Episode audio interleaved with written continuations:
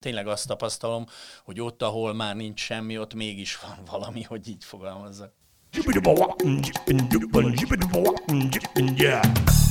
A Líra könyv bemutatja a 24.hu könyves podcastjét, a Buksót.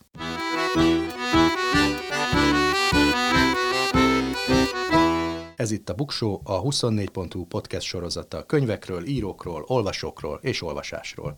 Én Nyári Krisztián vagyok. Írtam már könyveket, írtam cikkeket könyvekről, adtam ki mások könyveit, de elsősorban mégis olvasónak tartom magam. Azért indítottuk el ezt a sorozatot a 24.hu-val és a Lira könyv támogatásával, mert szeretnék kedvet csinálni jó könyvekhez. Nem csak szép irodalomról lesz szó, hanem mindenféle könyvről. Szórakoztatóról és tudományosról, verses kötetekről, de még szakácskönyvekről is. Minden részben beszélgetni fogok egy olyan emberrel, aki maga is könyvek között él és főállású olvasó. Akár azért, mert könyveket ír, akár azért, mert az olvasás a munkájának a része, akár pedig azért, mert egyszerűen örömét leli benne. Minden részben fogok ajánlani 10-10 könyvet. Ezek a listák teljesen szubjektívek lesznek. Olykor komolyak, máskor csak félkomolyak. Például ajánlani fogom a 10 szerintem legjobb új történelmi könyvet, vagy 10 megfilmesítésre váró kortás magyar regényt esetleg tíz könyvet esős napokra. Szóval lektori szalután, azaz üdvözlet az olvasónak.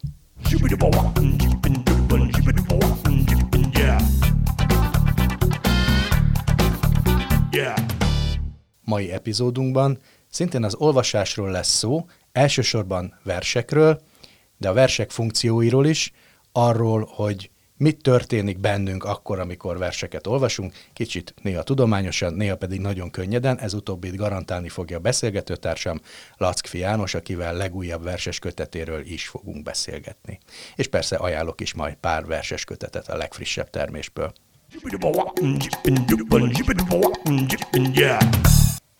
Száz év magány. Számok a sorok között, érdekes adatok a könyvek világából rábeállítottságú barátaim vagy üzletember ismerőseim gyakran kérdezik tőlem, miért kell verseket olvasni, miért nem valami hasznosabban foglalkozunk az iskolában, olyasmivel, amit később a munkánk során is használni tudunk. Énkor azt szoktam válaszolni, hogy de hát a versek pontosan ilyenek. Amióta emberi civilizáció létezik, nem találták még fel hatékonyabb eszközét az érzelmi tapasztalatok társadalmi szintű átadásának, mint az irodalom. Ezen belül pedig a vers. Mire gondolok? A semmi ágán ül szívem, kis teste hangtalan vacog, köré jegyülnek szeliden, és nézik-nézik a csillagok. Ugye ez egy ismert bekezdés József Attila reménytelenül című verséből. Arról, hogy mi a magány, lehet tartani hatnapos tudományos konferenciát szociálpszichológusok, szociológusok részvételével, vagy ki lehet adni egy hatkötetes monográfiát. De annál tömörebben, mint amit ez a négy sor mond, nem lehet ezt összefoglalni. És ráadásul egy releváns problémáról van szó. Az elmagányosodás korunk egyik leg- nagyon komoly problémája. Ilyen tömören, mint a semmi ágán ül szívem, ezt nem nagyon lehet összefoglalni. Mindenki érti, hogy, hogy miféle magányról van szó. Tudták, hogy ezt eredetileg egyébként Csokonai írta le, ezt a szó összetételt, hogy a semmi ágán. Ez egy vizuális kép. Benne a néhány sorban benne van a testi érzékek felidézése, hideg van. Gyerekkori alapérzelmek, szeparációs félelem. A természetről alkotott tudás, végtelen űr, egyetlen gondolatba sűrítve.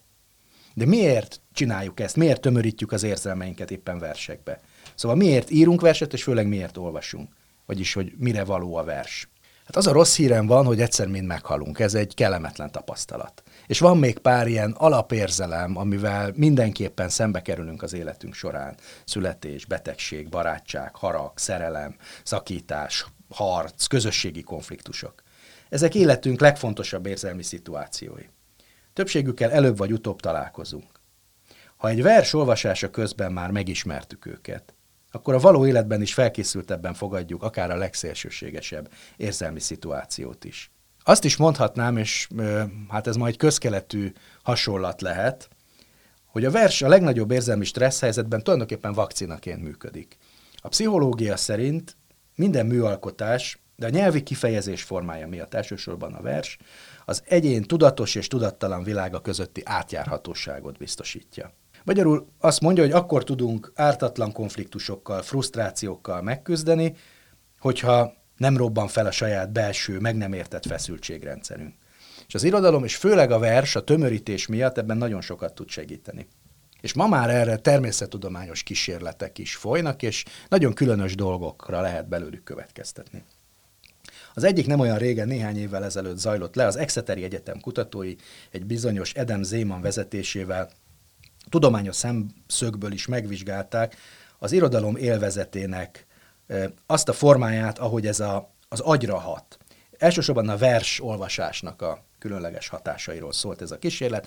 Egy mindenki által ismert műszer az Emery segítségével vizsgálták meg, mágneses rezonancia képalkotás segítségével, hogy mi történik az emberi agyban, miközben a delikvensek verseket olvasnak, mely agyi területek aktiválódnak. Az derült ki, hogy valahányszor az ember olvas valamit, az nem meglepő, bizonyos agyterületek egyfajta hálózatot alkotva közösen reagálnak. Egy kontroll kísérlet is zajlott, az Exeteri Egyetemen a, a kutatásban résztvevők kaptak egy másik szöveget is, nem verseket, hanem egy fűtésrendszer telepítésről szóló valószínűleg nagyon izgalmas kézikönyvet, majd aztán verseket kellett olvasniuk. És azt nézték meg, hogy mi a különbség, mi történik az agyban. Ugyan mindkét szöveg esetén működésbe lépett az említett hálózat, azok a területek, amelyek összekötetésben állnak a memóriával, nagyobb aktivitást mutattak versolvasás közben, mint amikor a műszaki leírás szövegét vették kézbe a résztvevők.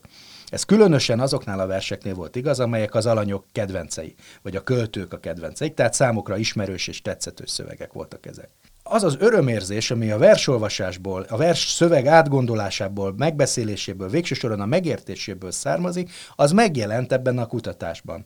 A költői élvezetnek a legszigorúbb és legelső részéről az derül ki, hogy tulajdonképpen a, az emberi érzékelésnek a, a legelső szintjén van, még tudatosan végig se gondoljuk, és már is hat ránk. Egy másik kísérlet szerint ezt a Max Planck Empirikus Esztétikai Intézet kutatójai végezték, verseket kellett olvasniuk 20-as évei közepén lévő, főként németül beszélő nőknek olyan verseket, amelyeket ők már egyébként ismertek, vagy a költőiket, Hölderlin, Schiller, Fontán, Goethe, Rilke vagy Szelán verseit, és azt nézték, hogy milyen fizikai hatásokat mutatnak ezek a delikvensek, rögzítették a pulzusokat, az arckifejezésüket, a libabőr jelent, jelenségét, a karszörzetük mozgását, és amikor a résztvevők valami belső hidegrázást éreztek, az volt a dolog, hogy megnyomjanak egy gombot, és addig tartsák nyomva, amíg ezt a furcsa érzést érzik. Az eredmény nagyon érdekes.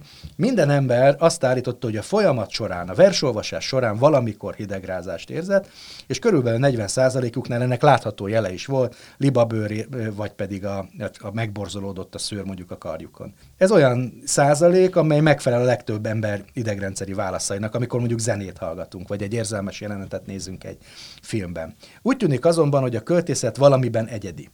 A versek másként és máshol is aktiválták a résztvevők agyát. A hallgatók tudat alatt bizonyos módon előre számítottak az elkövetkező érzelmi izgalomra.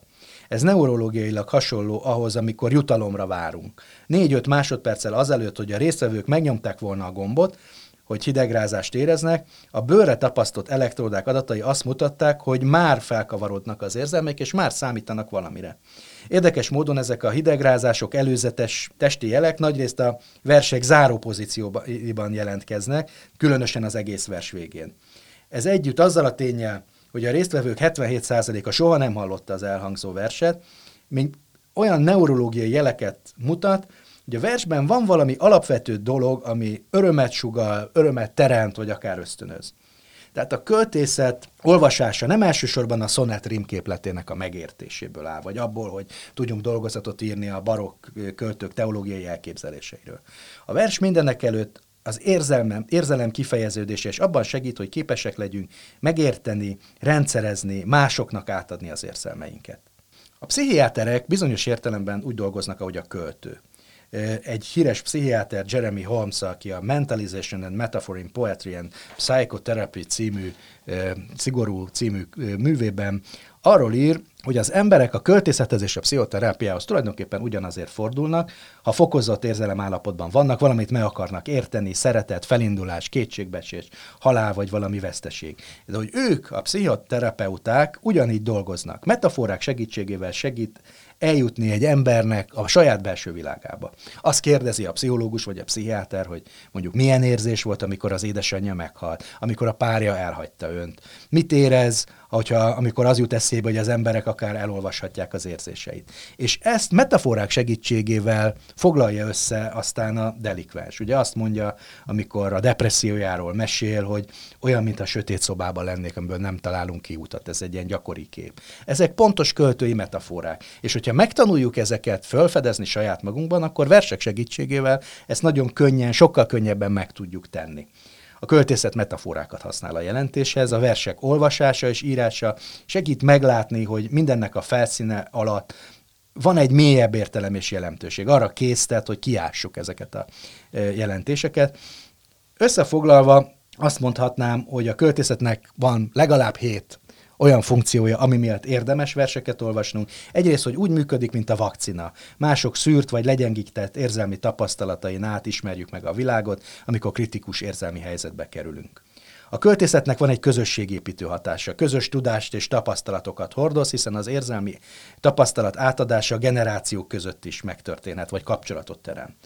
A vers fejleszti a koncentrált gondolkodást, akár meditáció helyett is alkalmazható, képes fókuszát figyelmet teremteni. Aztán a költészet segít a nyelvi képességek fejlesztésében, mert nyelvi kreativitáshoz vezet.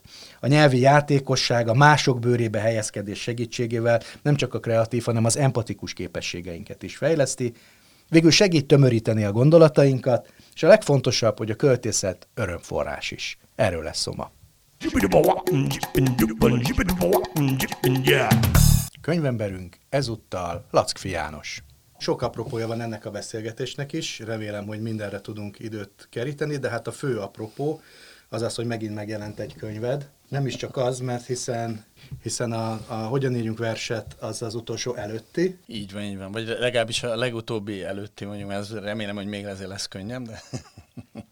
Így és van. most pedig megjelent a, úgy kell mondani, hogy hashtag, hashtag jó ét puszi ez hashtag a címe. jó ét puszi című könyved, ami egy verses kötet, de éppen arról beszélgettünk itt előtte, hogy több online könyváruházban, hogyha rákeresünk, akkor a vallási tárgyú könyveknél keressük. Aki figyelte a vagy régebb óta követi a, a posztjaidat, megszólalásaidat a, a közösségi médiában, az látta ennek a könyvnek a születés történetét tulajdonképpen, bár nem tudom, hogy milyen arányban teszel föl készverseket, és milyen arányban mondjuk munkaközi anyagokat, de olyan, mint hogyha a te követőid, azok végig kísérhették volna ennek a könyvnek a születés történetét. Ez így van, ez így van, mert hát körülbelül 700, sőt 700-nál több 700 valahány ilyen bejegyzés, vagy, vagy, vagy vers, vagy szöveg. Igazából én azt hiszem, hogy ezt az olvasók nevezték ki ezeket verseknek.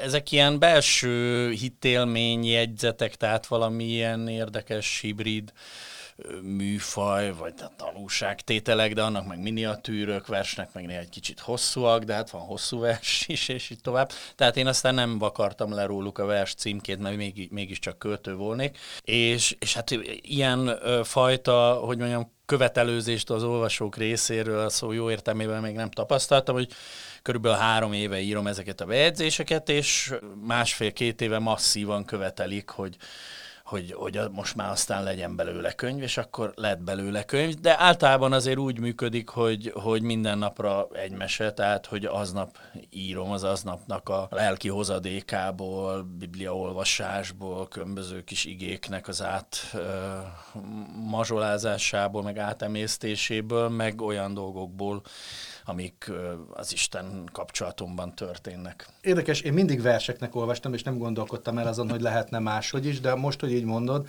azért van egy nagyon rokon műfaj, az imádság, és ott, ott is nagyon hasonló a fókuszált gondolkodás mind a kettőnek a sajátja már, hogy a, hát persze az imádságnak a befogadója az, az, az kinek-kinek más, de a, a, a koncentráltság az mindenképpen azonos a, a kettő között ezek úgy is születnek, hogy, hogy még nem magad számára készülő gondolatok, szövegek ezek, és aztán ahogy, ahogy dolgozol rajtuk, lesz belőlük vers, vagy, vagy aztán valami más. Igen, ennek az, az, az alapvető impulzus az a megosztás volt, hogy valami történik velem, valami történik bennem, valami történik az Isten kapcsolatomban, és akkor azt megosztani.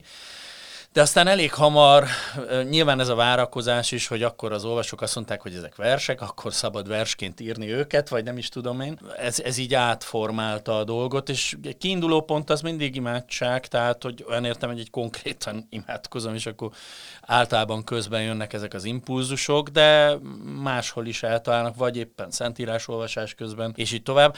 Nyilván a, hogy mondja, a technikai részében, tehát amikor megformálom, vagy amikor a nézőpontot keresem, akkor, akkor nem tudom levetkőzni azt, hogy kötő vagyok, tehát amikor rákérdezek teátrálisan, hogy vajon gördeszkázna a kisdedekkel Jézus Pont Krisztus. Ezt, ezt emeltem ki, mert hát ez aztán klasszikusan egy, egy vers gondolat. Uh, ugye úgy hangzik, hogy Jézus sosem gördeszkázott volna a kicsinyekkel, és az embert elindítja a, akár egy imádság felé, vagy akár valami mélyebb gondolkodás felé, de szerintem azért ezek elsősorban a mindennapi befogadó számára versek. Pontosabban nem kell, hogy, hogy vallásos legyél, vagy, vagy napi gyakorlatod legyen az imádkozás, hogy ezekkel a szövegekért tudjál valamit kezdeni. Közös barátunk Szabóti Anna írt egy hosszabb szöveget, amiből aztán egy rövidebb fülszöveg lett. Ebből még egy rövidebb részletet kiemelnék most.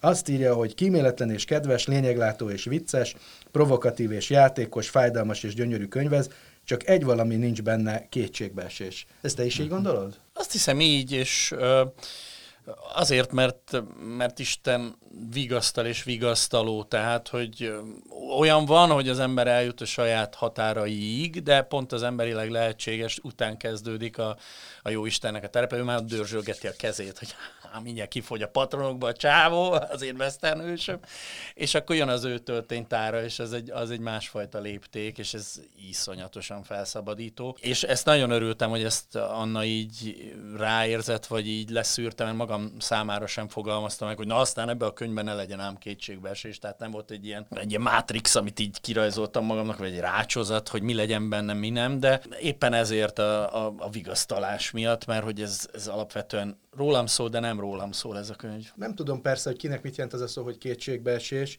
és nem, azt sem tudom, hogy belekerült-e például ebbe a kötetbe a Boiler Javítás Zsoltára, ami, ami megjelent a magyar kurűrben, mert abban van? Hát abban van kétségbeesés. Persze, tehát bizonyos értelemben, tehát hogyha az ember eljut a lehetőségei határáig, az a kétségbeesés. Hát, hogy ott jön a kétség, amiben vagy beleesik, vagy, vagy nem. Vagy mélyen, vagy... Hát szóval nyilván, a, tehát hogyha nagyon megvizsgáljuk, vagy nagyon elkezdjük latolgatni a szavakat, akkor ez a megállapítás igaz is, meg nem igaz mint minden sommás megállapítás a kötetre, de, de valami fontosat azt hiszem, hogy megfogott belőle, hogy, hogy én tényleg azt tapasztalom, hogy ott, ahol már nincs semmi, ott mégis van valami, hogy így fogalmazzak. Ezek istenes versek? Ezek istenes versek, és annak nagyon örülök, hogy ilyen nagyon széles spektrumon olvassák olvasók. Tehát van, aki azt írja konkrétan kis bejegyzésben alá, hogy én hát ha valami távol áll tőlem, az a vallás, de amikor ezeket olvasom, akkor olyan békességet érzek. Vagy nagyon tetszett egy idős hölgy írta, hogy hát ő neki zsidó lenne a vallása, de hát ő ezt nem gyakorolja igazán, de hogy még kicsit fiatalabb lenne, akkor erre a Jézus nevű pasasra lehet megpróbálna átnyergelni. Tehát, hogy, hogy, hogy ilyen nagyon, és persze vannak egy csomó hitvalló, tehát a reformátusok, katolikusok, evangélikusok, különböző szabad keresztény gyülekezetekből, tehát olyan emberek, akik lehet, hogy ezért vagy azért nem ülnének le egy asztalhoz, de ez az egy asztal, az, az a Facebook asztal, amelynél egyaránt mindenki vehet ugye kultúrkincset, oda letelepszenek, és, és lelkesednek, és olvassák, úgyhogy ez nekem, én megvalom őszintén, hogy a kezdet-kezdetén azt hittem, hogy ez egy kicsit kevésbé népszerű rovat lesz ez az esti rovat, mert hát ez mégiscsak egy réteg, akit egyáltalán ilyesmi érdekel, és nem. Hát igen, de azt is írja a, szintén talán fülszövegbe Bojki László, hogy páros lába szembeszállsz a vallás a sztereotípiáken. Ezt magamnak úgy fogalmaznám meg, hogy néha a szigorú egyházi elképzelésekkel szemben nagyon szemtelenek ezek a szövegek. Így van, így van, mert hogy, hogy az élő Istenre szeretném, ha irányulnának, és hát mondjuk Dávid királyt konkrétan saját felesége röhögte ki, amikor hiányos ruházatban körbe táncolta a frigyládát, pedig ő azért mondjuk úgy, úgy eléggé ott volt a topon ebben az istenes buliban, meg egyáltalán te rögtön sátrat emeltetett, 4000, 2000 zenész, 2000 éjjel nappal imádkozó, stb. Tehát nem lehet mondani, hogy ilyen hígan vette volna a dolgot. És, és mégis ugye mondták, hogy hát ez túlzásba visz, hát ilyet már nem lehet, hát a méltóság, hát hol a... És, és azt hiszem, hogy a Jóisten jobban szereti, hogyha így kitépik a kegyelmeket a kezéből, mint a kis motort az oviban, mint hogyha olyan, olyan nagyon múján ülök, és kicsit úgy megpenészedek, és rám penészedik ez az egész jó. Tehát senkinek nem akarom nyilván bántani a, hitét, de, de arra, hogy mondjam, ösztönözni, hogy hoppá, ebben a buliban vannak ennél erősebb drogok. Hát egy önfelett boldogság van benne, a, a, Így van. hogyha az ember ezeket végigolvassa, de nem az a, mondjam, tévéprédikátoroktól látható önfeledtség, ami, ami sokakat visszatart, hogy tovább gondolják. Igen, szóval valóságvakság az, ami, az amit, ami, ami szerintem tényleg nagyon nagy gátja az emberi kapcsolatoknak is, sokszor. Elvileg, elvileg a valóságvaksággal jobban járok, mert ami csúnya nem látom meg. Csak hogyha az a csúnya az egy seb, akkor az elkezd mérgesedni, és így tovább, és, és akkor baj lesz belőle a kapcsolatban is, és ugyanígy az Isten kapcsolatban is. Rendkívül termékeny időszakod ez, hogy itt két tavalyi könyved van mellettünk az asztalon, beszélünk egyről, ami nemrég jelent meg, és júniusra jön ki, a minden igaz, a Vizen járni tilos című életregény. Ez mit jelent? Igen, ez kicsit már módosult, őszre került át, mert egy picit bukfencet vetett így a családunkban egy-két dolog. Feleségem most ágyhoz van kötve, úgyhogy háztartásbeli is lettem egy három hónapra, úgyhogy nem tudtam a, a hát megvan a korpusz, tehát maga, maga az életregény, csak nem tudtam már úgy véglegesre átgyalulni most, hogy megle, megjelenhessen, úgyhogy őszre tettük. Ez, ez egy picit az 50. szülinapomat is ünneple, ami májusban lesz, Mit jelent ez az életregény? Ez egy ilyen kicsit patchwork történet, hogyha ilyen hasonlót kéne hozni, akkor egy kicsit a Gerard Darrellnek ez a családom és egyéb állatfajták, tehát hogy ugye hat gyermekünk van, négy unokánk, és ö, ilyen iszonyatos konjunktúra szakmákban, felségem művészet történész, én meg ugye író költő vagyok, tehát, hogy amivel így rakásra lehet keresni a pénzt, e, e, ilyennel indultunk el az életbe, egy szál gatyában, vagy anélkül, és, és rengeteg olyan apró, vagy nagyobb csoda történt meg velünk, amikor, mit tudom én, nem tud, lakást akartunk volna venni, de hát nem volt miből. És akkor egyszer csak valaki azt mondta, hogy na majd én kezeskedem értetek kölcsön, és úgyhogy semmi bevételünk nem volt, tehát na- nagyon sok ilyen, ilyen történt, vagy, vagy valaki megszületett az egyik gyermekünk dongalábbal, és úgy tűnt, hogy nem fog tudni járni, és akkor az orvos maga csodálkozott, hogy ő milyen ügyesen tud műteni, és közben ebben benne volt a szűzanya közbenjárása, tehát hogy ilyen, ilyen nagyon érdekes, és persze, aki a véletlenben hisz, az továbbra is hihet a véletlen, értelemben én azt írom le, amit mi tapasztaltunk és láttunk, hogy mindig megérkeztek azok a csomagok, a, amik, amik így az életünket tovább segítették, meg hát mindenféle ilyen mulatságos történet. Szültünk aszfalton, például egész konkrétan Riplonai utca aszfaltján született Johanna lányom. Én ott laktam. Na tessék, látod, ki, ki, lakik, ki, szül, ki, ki lakni jár oda, ki szülni jár oda és, és hát az is egy csoda volt, hogy nem, nem esett a földre, meg egyáltalán, szóval hogy ott, ott, ott szültünk egyet állva, úgyhogy ez abszolút természetes szülés volt, annyira, hogy még intézménybe be se jutottunk. Tehát egy csomó ilyen vicces, csodás, furcsa, izgalmas dolog történt velünk, és ezeket szedegettem össze, és akkor egy ilyen kis tarka szőttes regény lesz belőle. Akkor már csak azt nem értem, hogy miért tilos vízen járni, hát minden, miről beszéltél, mondta, hogy azért néha kell. Így van, hát éppen ezért, mert ugye tehát a, a társadalmilag hasznos előírás, hogy vízen járni már pedig tilos, meg ne próbálja senki hogyha, mit tudom én, gyerekvállalásról például műsor, és akkor elmennek minden üzletbe, és akkor megnézzük, hogy 100 ezer forint ez. Igen, egy darab gyerek egyenlő 5 millió forint. Tehát az vállaljon gyereknek 5 millió forintja van. Hát nekünk egy se volt, meg fél sem, meg nulla sem. Tehát, hogy, a, hogy, hogy a, arról beszél talán erről a buta bátorságról, amivel így belevetődtünk a Isten gondviselésébe, igen, befogadtuk őket, elvállaltuk őket, nem tudom, és akkor, és akkor mindig megjött az utolsó pillanatban, mindig kinyílott az ejtőernyő, de hát el kellett menni az emberileg lehetséges határáig, úgyhogy ennyi, a, ennyi ebben a mi bulink, vagy a mi érdemünk. Te nem egy ilyen elefántcsontorony költő vagy, ezt úgy értem, hogy neked nagyon fontos az élő kapcsolat a közönségeddel, az olvasóiddal.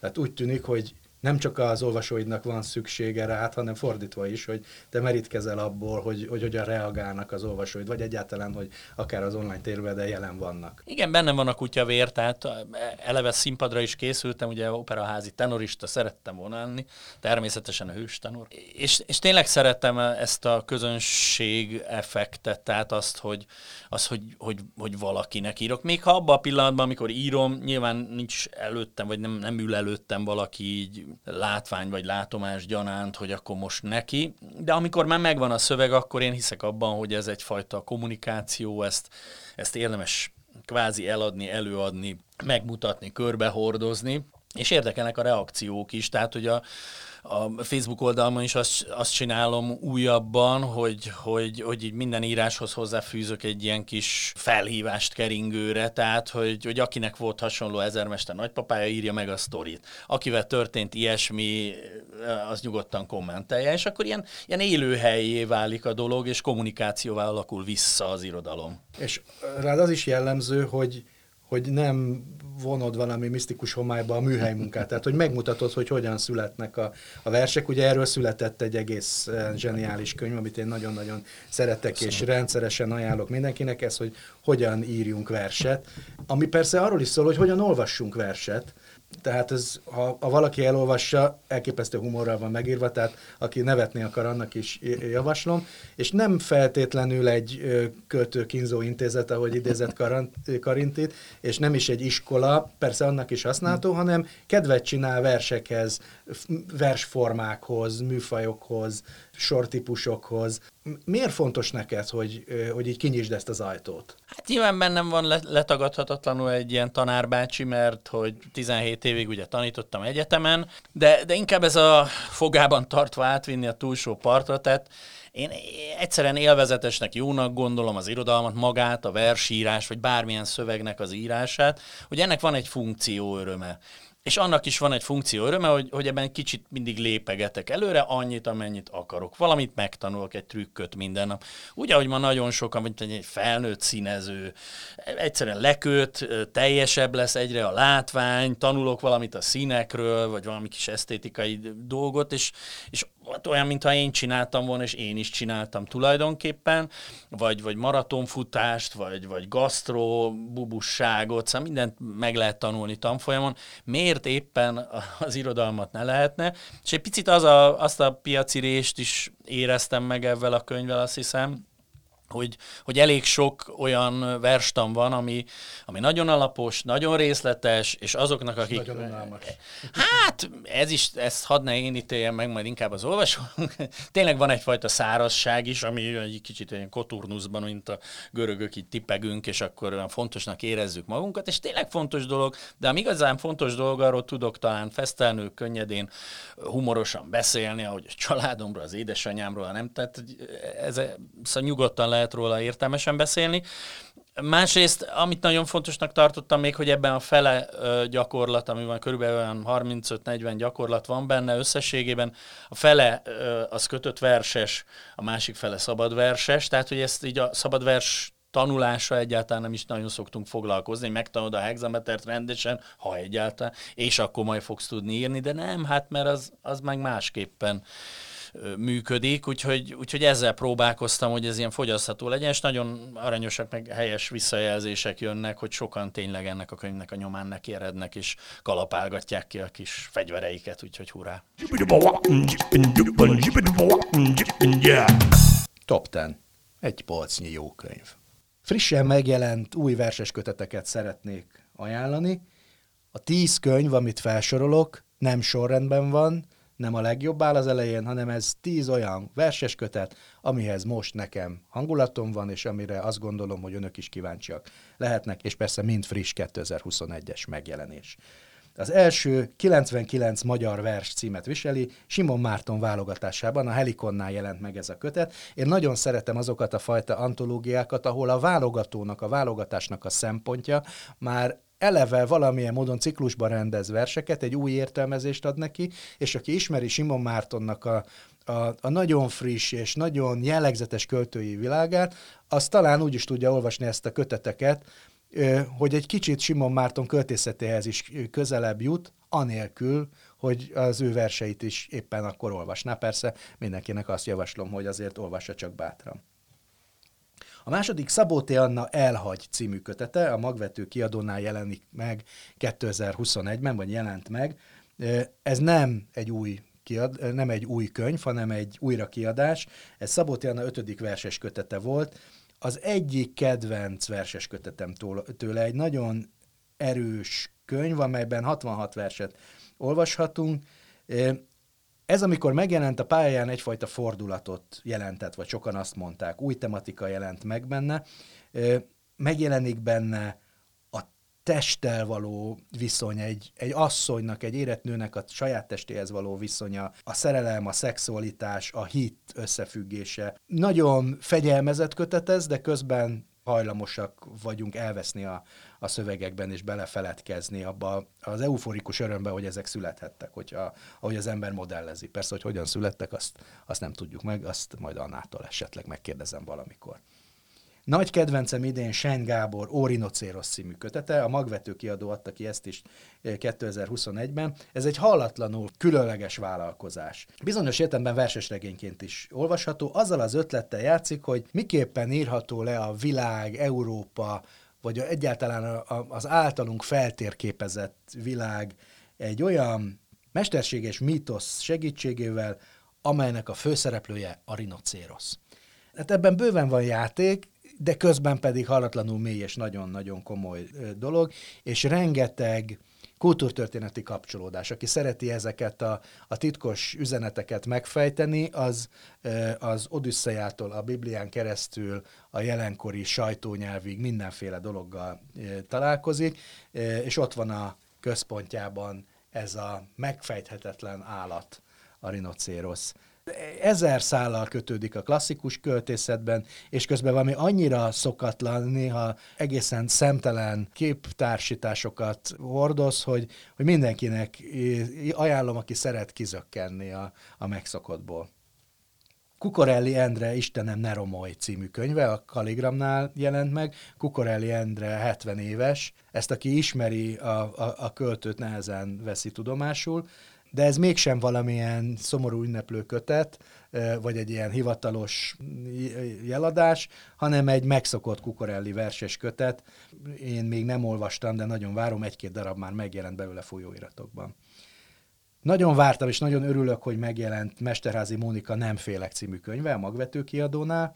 Mesterházi Mónikát elsősorban műfordítóként, eszéistáként szokták számon tartani vagy ismerni, pedig ő egy nagyon jelentős költő, 15 éve nem jelent meg verses kötete, ebből a szempontból egy teljes korszaknak a szintézise. Ez a könyv, 12 ciklusra tagolt könyvről beszélünk, tulajdonképpen a rendszerváltást követő időszaknak egyfajta költői lenyomata, néha egészen ilyen szociofotó jelleggel villant fel egy-egy mindannyiunk által megismert hangulatot, képet, közérzetet, de közben ott van benne Mesterházi Mónikának a hallatlan formakészsége, egy, egy igazán, mondjam, poéta doktus típusú költő, aki nagyon tudja, hogy mit csinál a formákkal, és közben pedig pedig rendkívül mély költészet ez.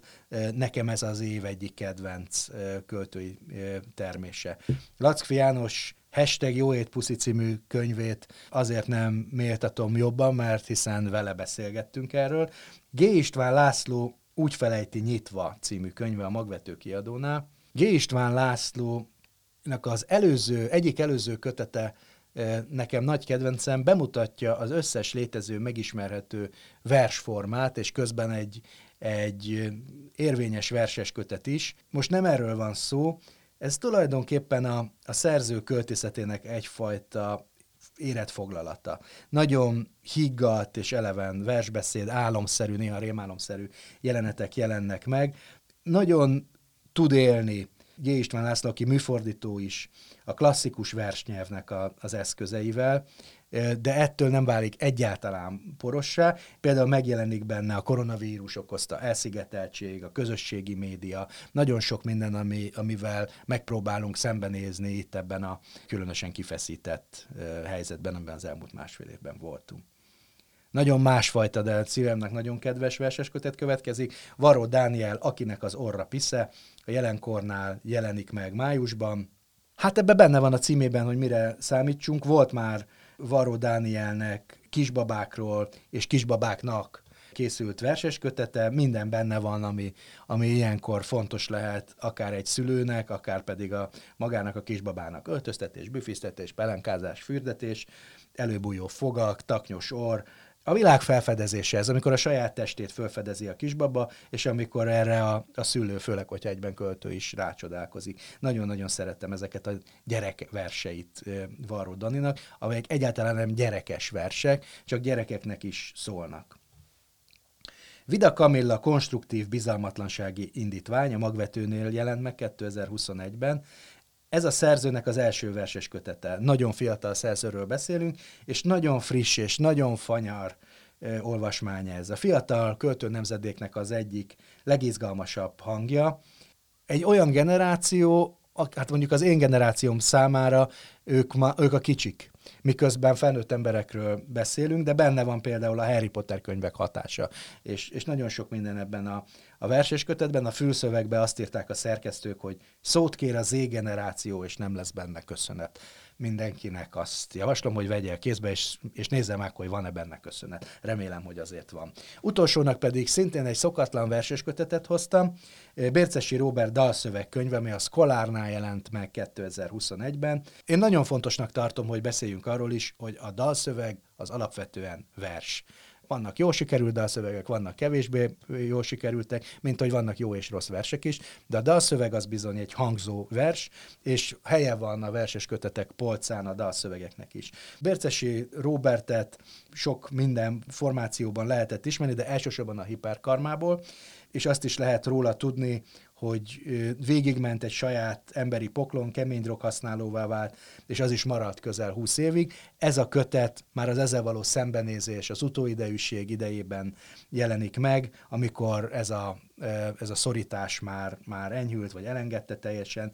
Azt állítja a kötet, hogy ez már a józan hang, a tisztán saját dalokat tartalmazó szólólemezről, Érdemes dalszövegeket versként is olvasni, és ilyen kicsit másként is megközelíteni őket. Bércesi Robert könyve ebbe biztosan tud segíteni. Jó versolvasást kívánok mindenkinek! Thank you.